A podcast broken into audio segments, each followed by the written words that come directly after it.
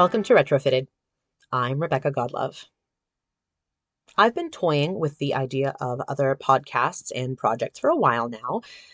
I did have a tragically short lived show with another Becky, which frankly was a lot of fun and which I would like to resurrect uh, if our work life family balances and obligations align.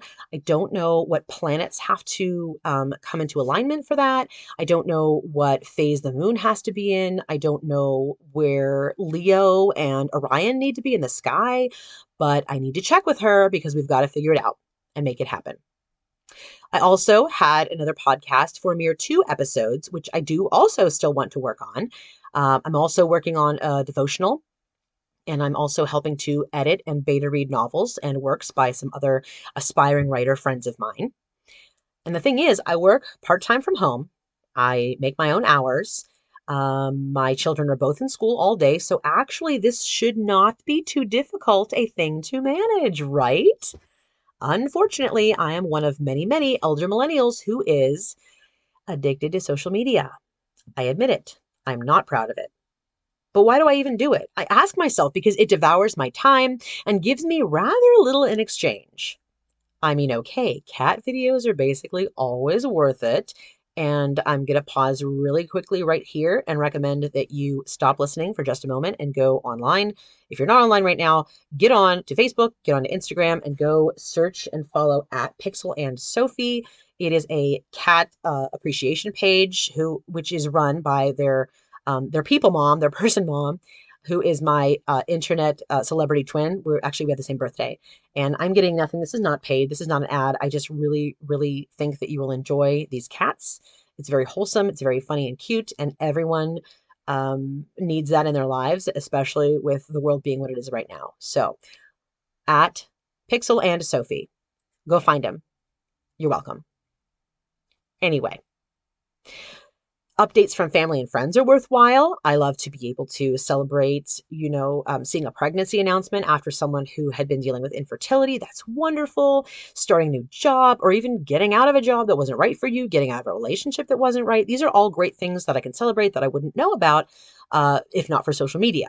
However, beyond that, uh, it is definitely some flab that I need to cut from my life, so to speak. So as I do that, I will be carving out more and more time to create rather than consume. In fact, that's kind of my theme um, for 2023 is less consumption, more creation. And if you're a person who uh, sort of does the word of the year, I know a lot of my friends in Christian circles do, but I know a lot of people outside them do also. My word for 2023 is no. Kind of goes along with the consent issue we talked about last episode.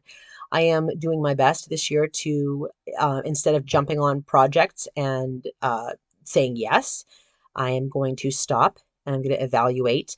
Is this something that furthers my personal goals? Is this something that benefits my faith based goals? Is this something that helps me to be a better mother, wife, daughter? You know, you insert whatever I need to be here. And if it's not, I am learning to say, I need to think on that, please.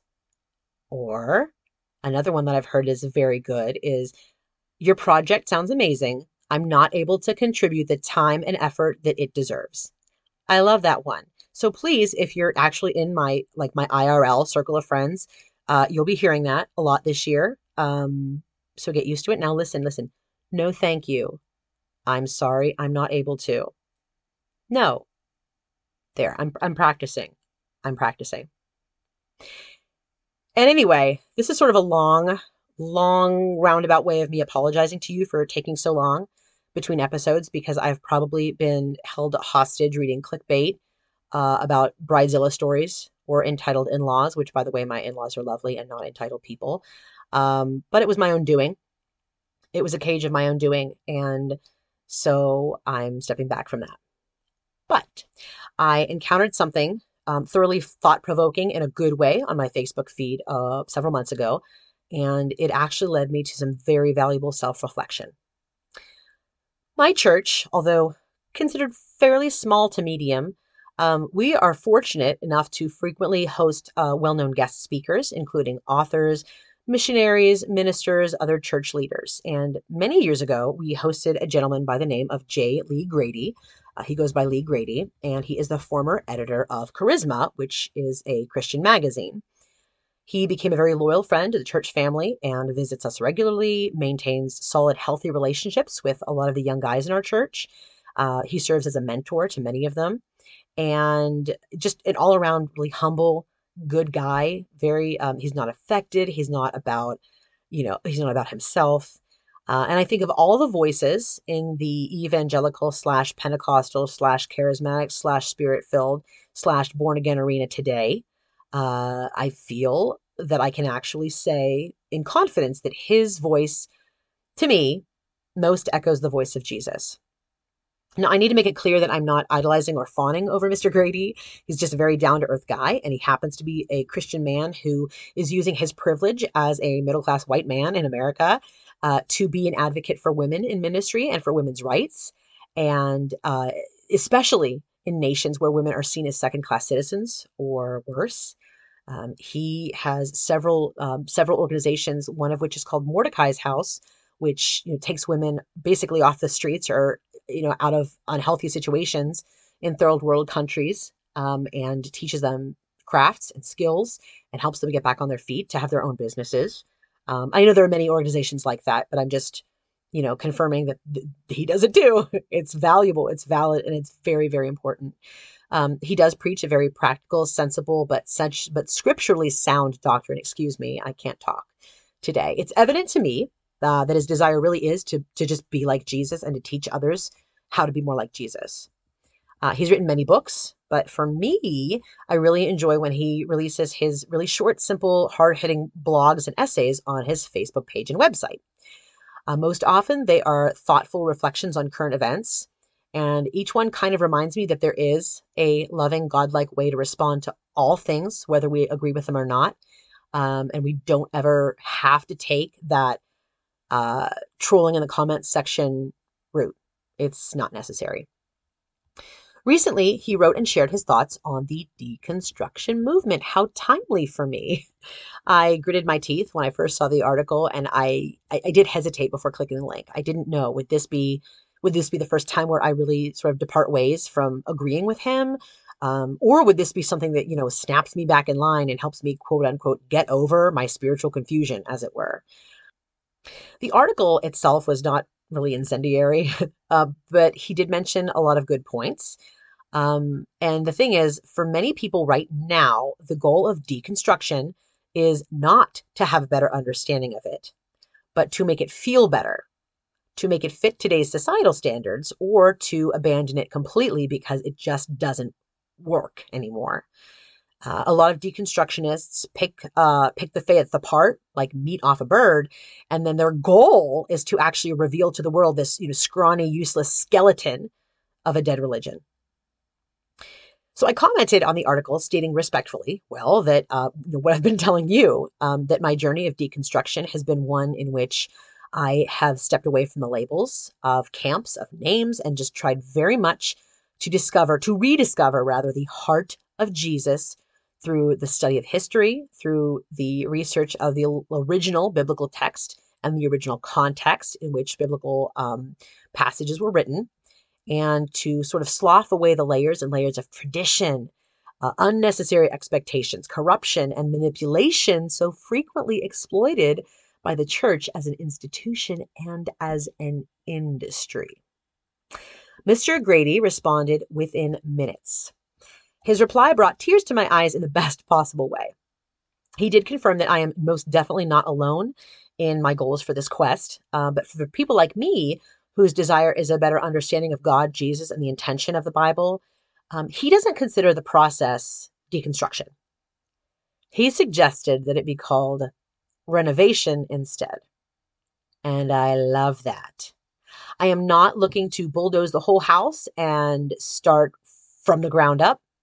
I am not looking to take down the bricks and rearrange them or use them to build something that I like. Uh, instead, I'm trying to get past all the thorny landscaping, the ornate and unnecessary tapestries and candelabras and 15 ballrooms and all the extra rooms in the house that Christ built because the foundation and the framework aren't the problem. In fact, they are perfect as they were. The strong, unshakable foundation of Jesus as a solid rock Now, here's the thing about the church that Christ built it's one room. The house or church that Christ built was a single room created to be open to all, to be shared by all. All can dine in the same room at the same table. All can receive the same benefits from a loving father. All can be seen as equals, regardless of skin color, age, ethnicity, talents, wealth, or almost any other way you can categorize people. This is the house and the church that Christ built. The problem is, over the years, the church has added on more rooms, many of which became inaccessible without certain keys. Those keys being connection, the right family, the right name, wealth, an overt display of piety, or the right kinds of prayers. And the problem was the rooms that were open to everyone became dark and dingy and unwelcoming. Or they were so gilded and ostentatious that they were more inspiring than the Lord they were supposed to honor.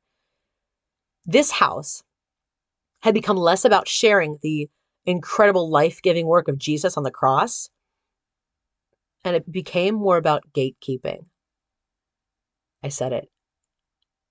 Yes, even around this house, this castle now that resembles very little uh, the church that Christ built, a moat was built, a moat that discouraged many from even approaching the place. The idea was to keep away the undesirables and not invite them in.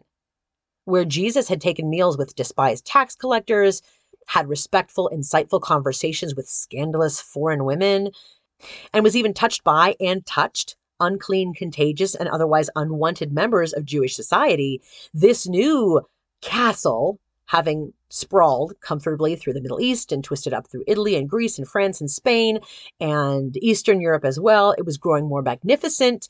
But the problem was, it was emptied out of the very people who most needed the comfort of God.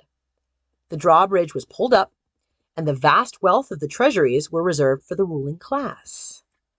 The rule book was re examined, and New Testament mercy and forgiveness was, for some reason, scratched out. Somewhere along the way, someone or a group of someones shuffled back through the Old Testament and determined that the best way to deliver God's message was through wrath and threats and domination, through forced conversion, through torture and exploitation, through violence and deceit.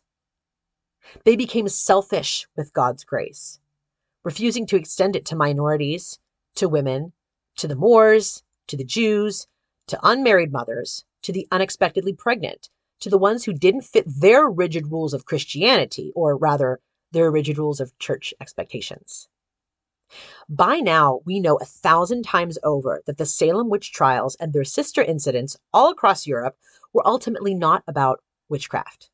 They were about power. They were about weeding outliers from the community.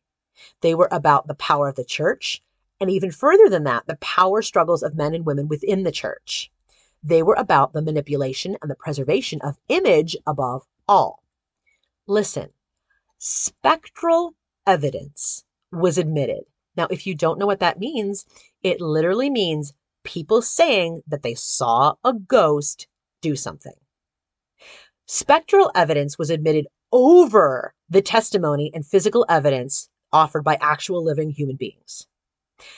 Those who admitted to practicing witchcraft often did so after horrific torture, and I can't detail most of it because my episodes are not cleared for explicit content.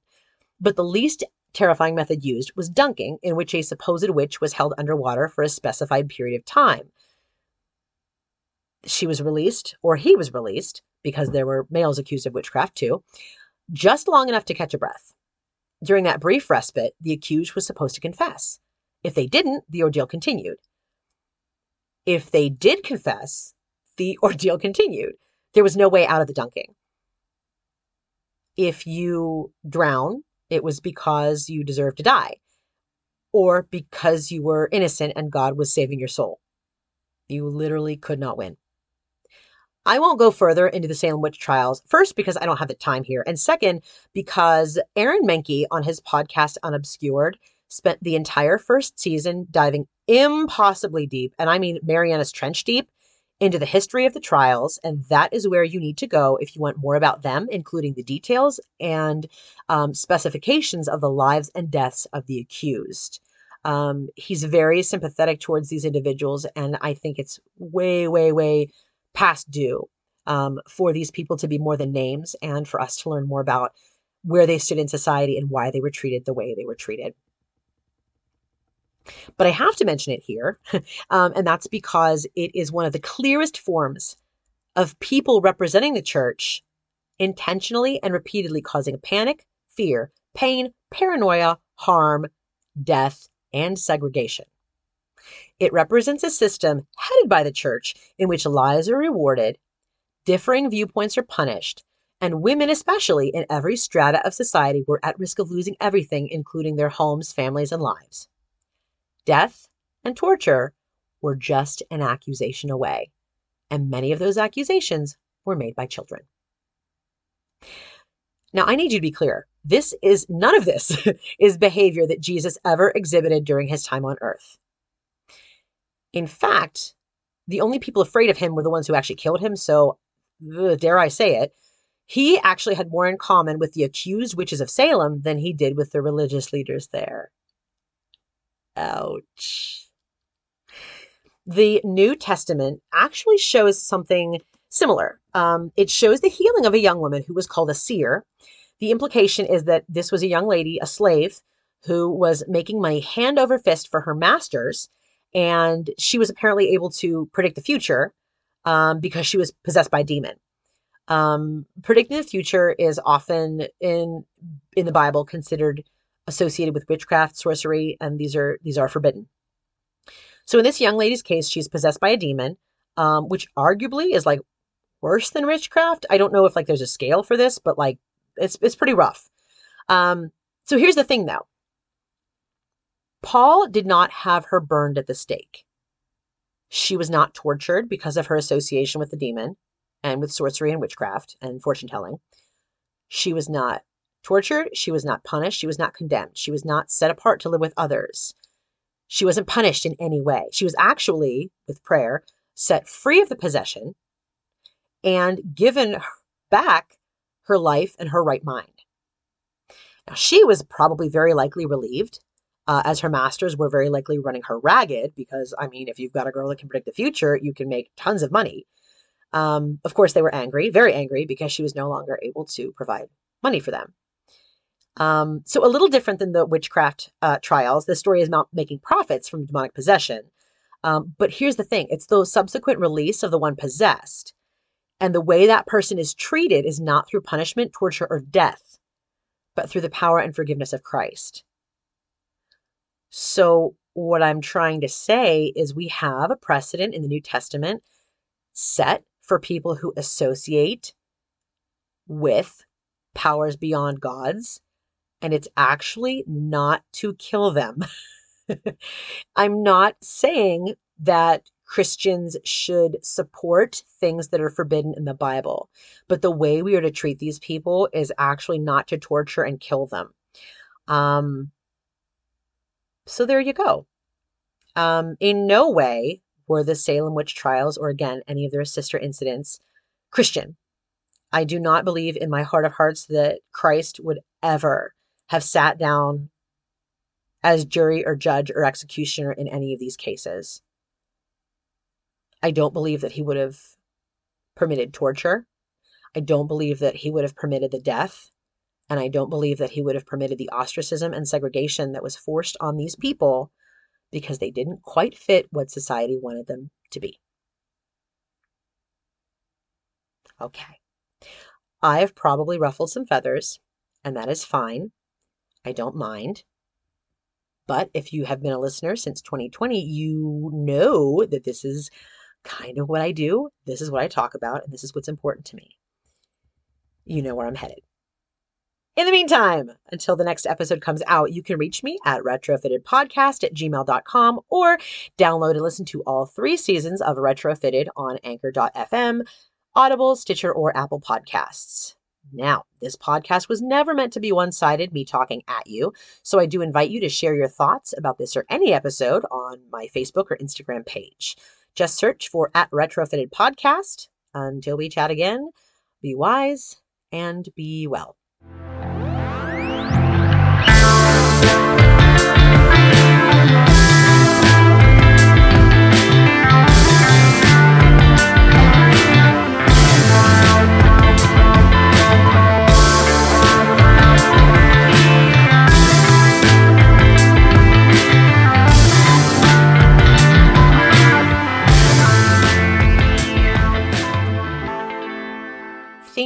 Is Late Night by Ryan Anderson.